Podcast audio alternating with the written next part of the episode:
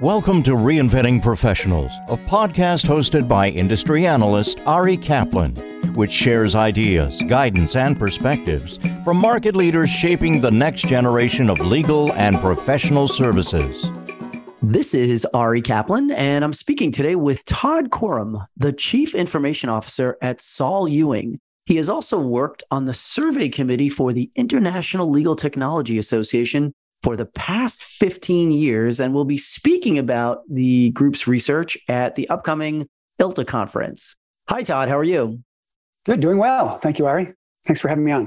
Oh, it's my privilege, Todd. So tell us about your background and your role at Saul Ewing. I joined sort of the legal technology community back in 1985. So I think that's about 37 years. And I've been at maybe five or six law firms now during that time. My constant has been my relationship with the ILTA organization. It still boggles my mind how generous this community is and just willing to help and contribute to peers whenever possible. But in terms of my role at Saul Ewing, I think every CIO, in my thinking, wants the role to have the needle over on strategy, a bit less on operations. But that means you've got to have some people on your staff with a really strong operational sensibility. And I have that here just really good technicians who look at this as a responsibility and not just a job. But that's allowed me to focus on pushing the envelope and using what we have better, looking at emerging technology or tools that enable the lawyers to focus on client service in the practice. Saul Ewing just, it's been a great place to be. And, and I love Philly. How have you seen law firms adjust their use of technology over the past few years? When I look at the survey, I would certainly have thought there'd be a huge wave of change due to the pandemic. And there's some tools like Zoom and Teams that really work to connect and foster collaboration. We're seeing that. The jump in laptop use, especially for staff, which is now up around, I think, 55%. But really, much of our technology is the same basic core platform we've always had. It's just that our edge has been extended significantly, which means we've got a lot more security issues that we have to address. The collaboration tools, those seem obvious. I really thought we would see a greater leap in things like virtual desktop interface, that VDI, since people want a mirrored experience regardless of where they are. But it really hasn't changed much. Still around only 16, 17% of firms are virtualizing the desktop like that inside and remote. And that's right where it was pre COVID.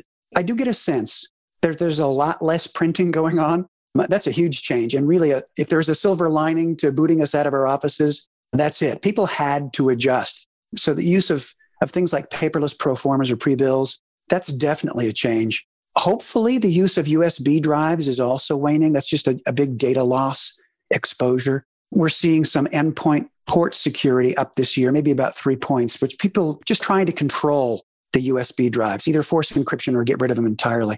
Data rooms for secure transfer are definitely up. Tools like HighQ, Mimecast Large File Send, even OneDrive, all better than sending via email. So those are the things that seem to have changed the most. You and a group of peers will be releasing ILTA's technology survey at ILTACon 22. Can you share the highlights of what you'll be presenting at the conference? We ask 200 or more questions. So there's the questions in every area and every process. So we really try to look for themes. And th- this year we looked at sort of how different sized firms are dealing with technology in different ways. We looked at the two ends of the spectrum above 700 and below 50 attorneys. And larger firms are obviously able to leverage their scale and they can get more complex, more feature rich portfolios, more security controls, which the smaller firms, you know, they're just being incredibly resourceful in finding ways to equip and protect the practice with fewer resources. And that's a generalization, but some interesting insights are bubbling up that we'd like to share at the conference. We're also focusing at ILTACon on how we use the survey itself it's a snapshot of where the industry is at the moment. But because we're, we're asking the same question over several years, in many cases, not in all cases, it also provides some really useful trending data that we can use. And law firm leadership always likes to know what the competition is doing. The survey is and really should be only a data point or a series of data points to make informed decisions about technology and process and so we're going to be telling some stories about how it's helped us in our strategies and, and our budgeting process in particular. What results surprised you? How fast cloud based or SaaS systems, software as a service systems, are being adopted. Only about five or six years ago, firms were still concerned about complexity, cost of cloud. and particularly security. Their clients seem to be pushing back.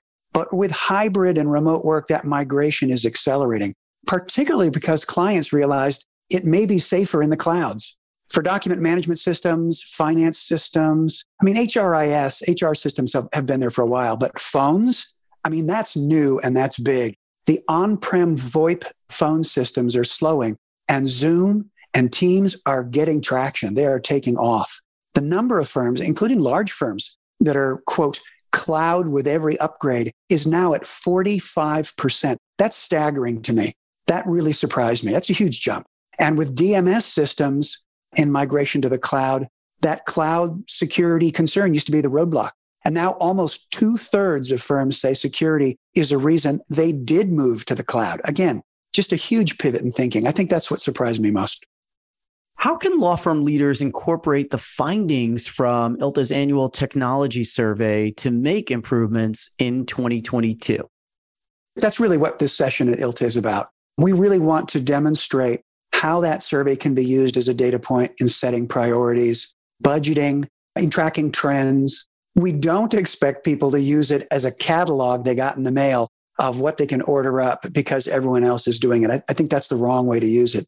Yes, law firms have core services and technologies that are largely shared across firm size and geographic borders. But where we choose to spend those resources at the edge there, at least where we advise resources be leveraged to firm leadership, it's fuzzy. And that's where we can really, that's where we can add value in information technology governance. And it's our job to translate for leadership the risks, the advantages, the pros and cons of, of these choices. And I think that's really where the survey adds a, a ton of value. What challenges do you find law firm leaders have in making technology related changes? I think it's just the speed at which technology is evolving. We're asking lawyers to be really good practitioners. We're asking them to speak, to speak client service. We're, and now we're asking them to be technologists as well. And that's really not the business they're in. That's not something they've been trained for, most of them anyway.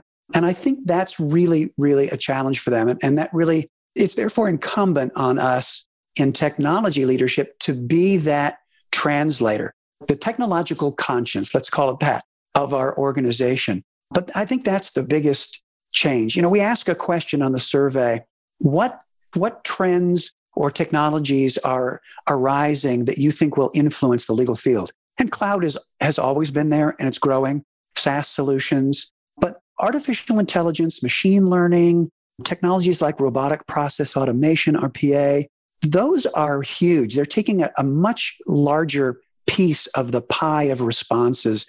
And these are technologies that even technologists in legal aren't that familiar with AI and machine learning. And yet people are quoting it as something that's going to change what we do. And, and I think the thin end of the wedge in looking at AI are really tools in like litigation support, like technology assisted review, TAR, or um, in transactional matters, tools like Kira that do due diligence of thousands of documents very quickly. And maybe chat bots or automated virtual assistants will be another place where machine learning will introduce AI. But I think that's a huge challenge for leadership is to understand where these technologies fit into the practice, how they're going to help us, um, how they can grease the skids of the practice and just make life better for the attorneys and therefore for clients. You've been a long time attendee at the ILTA conference. Do you have any advice for those who are attending for the first time? I really go, uh, I go for the sessions but the most value for me comes out of networking. And I would really encourage people to meet as many people as they can. There's lots of opportunities. Vendors have dinners, vendors have happy hour kinds of things. There's lots of opportunity in the showroom, in the, the vendor hall. But that's where I get, I think, the most of my value is connecting with peers, finding out what they're doing, finding out what they're looking at, what the thinking is. So I would really encourage people to meet others, to join their peers, and really get in conversations, good, meaty conversations about technology. This is Ari Kaplan speaking with Todd Corham, the Chief Information Officer at Saul Ewing. Who will be releasing and discussing ILTA's annual technology survey at the ILTA conference in National Harbor, Maryland. Todd, thanks so much. Thank you, Ari. I'll see you in Maryland. Thank you for listening to the Reinventing Professionals podcast. Visit reinventingprofessionals.com or arikaplanadvisors.com to learn more.